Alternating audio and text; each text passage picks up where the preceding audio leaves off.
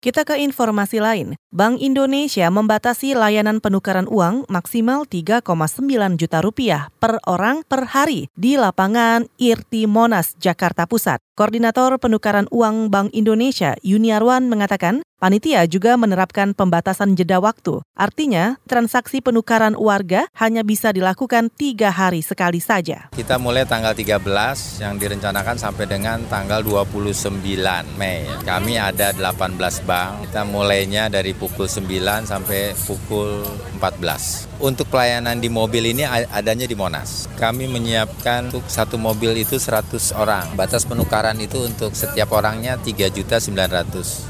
Jadi untuk katakanlah hari Senin dia sudah menukar 3,9 nanti per tiga hari begitu hari Kamis mereka baru bisa lagi. Koordinator Penukaran Uang Bank Indonesia Yuniarwan juga menambahkan masyarakat yang ingin menukarkan uangnya hanya bisa melakukannya satu kali saja sehari sesuai antrian dan nomor kartu tanda penduduk atau KTP. Bank Indonesia bekerja sama dengan 18 bank BUMN dan swasta nasional untuk layanan penukaran uang hingga 29 Mei di lapangan IRTI Monas, Jakarta.